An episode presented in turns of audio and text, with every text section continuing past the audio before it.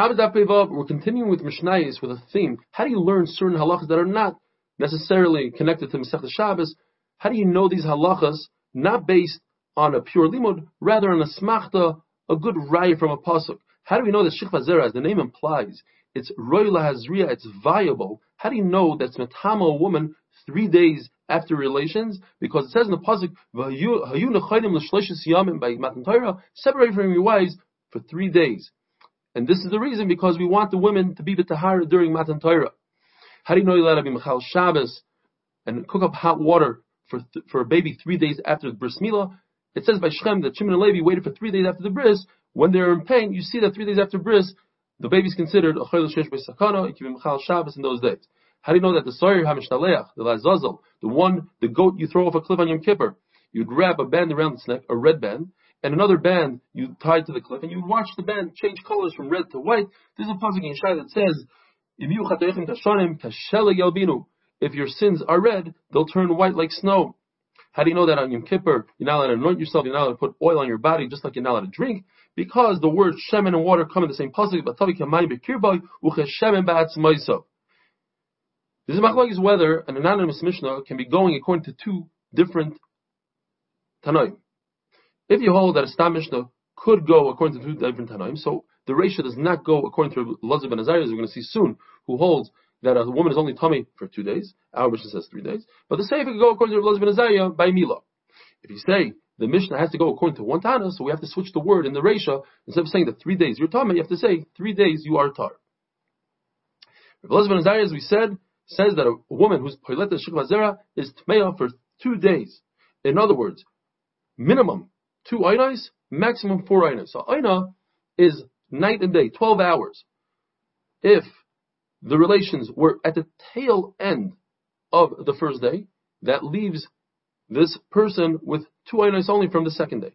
If it was all the way in the beginning of the day, the relations, then she has four ainas, two from the first day, and two 12 hour periods from the second day. Rabbi Yishmael says no, it's three days that she's tummy three days could maximum have three 24 hour periods or three times 12, which is six ainos, and could have five ainos if relations were midday on the first day, or four ainos if the relation was all the way at the tail end of the first day. Now you're left with only two 24 hour periods or four times 12.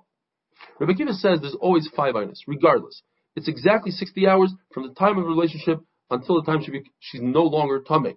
So even if she had relationships a few hours into the first ayah, we go a few hours into the last ayah. It's always exactly 60 hours. According to Chachamim, it's exactly 72 hours, three full days. According to Rebbe Kiva, where did he get this five ayahs from? Five times 12. Rebbe Kiva holds that Moshe Rabbeinu always ascended, went up to Shemayim at daybreak, and always came down at daybreak. Therefore, if Moshe Rabbeinu came down on the fourth day at daybreak, that's 12 hours into the fourth day, into Wednesday, because Wednesday starts at Shkia. Therefore, he's only left with 12 hours for Wednesday, plus another 48 hours for Thursday and Friday, a total of 60 hours. If these women went to the mikveh on Friday night, they are no, they are not completely tired. They're considered tevul yom. A woman has to wait until the sun goes down, but she went to the mikveh after sundown, and therefore she has to wait until the following night, sundown. The problem is that Kabbalah Satara was Shabbos morning, they were in a state of Tuma. Says the Gemara, that's not a problem. You could be Mikabal the Torah in a state of Tful However, that never happened. There was not a single woman in Klal Yisrael that was in a state of Tful They all went to the mikveh. They were able to go before sundown on Friday, and therefore once sundown on Friday came, they were no longer a Tful They were completely tar. According to Rabbi Kiva, why couldn't Hakadosh Baruch give the Torah on Friday night? There was already a 60-hour period from Wednesday morning until Friday night is 60 hours. The answer is because the Torah cannot be given at night, as it says in the pasuk, "Loy mirosh dibarti." Baruch didn't talk in secrecy, didn't give over the Torah in secrecy. He wanted all the nations to see Matan Torah in broad daylight. So why couldn't Klal Yisrael go to the mikvah on Shabbos morning? Why did they have to go Friday night? The answer is, it doesn't make sense for some people to be going to the mikvah while others are going to Matan Torah, explains Tosfos. That if we would wait for these women to go to the mikvah, let's say it only took five minutes for them to go to the mikvah, that's five minutes of bittul Torah for all of Klal Yisrael that can never be replaced. the machlokes of how long tuma lasts by a woman, that's only by a woman. But by a man, everybody agrees that if the zera on clothing that's moist, it's it's metama forever as long as it's moist. The Gemara remains in a safek. Is this halacha that zera only remains for three days in a state of tuma? Is that only because this woman is Jewish and she has mitzvahs that she is stressed out about, and therefore her body destroys the zera within three days? But let's say a gaya who doesn't have these mitzvahs, maybe it lasts longer. Or perhaps a gaya who eats shkatzim or masim, her body is also able to destroy the zera in three days.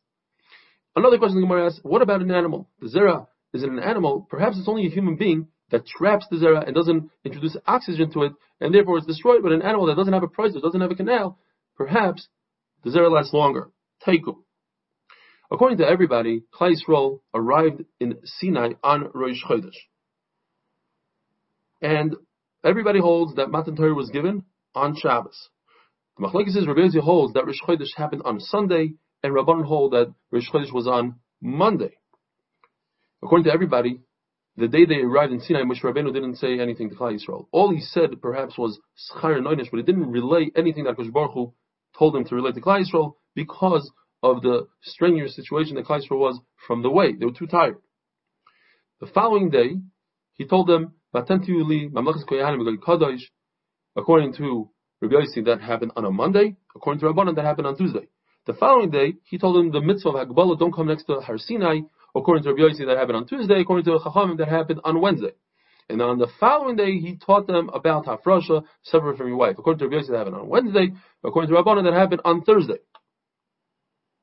So that is the machloikas, and which we're going to discuss tomorrow, whether the pre-shah, the separation, was on Wednesday or given on Thursday. Have a wonderful day.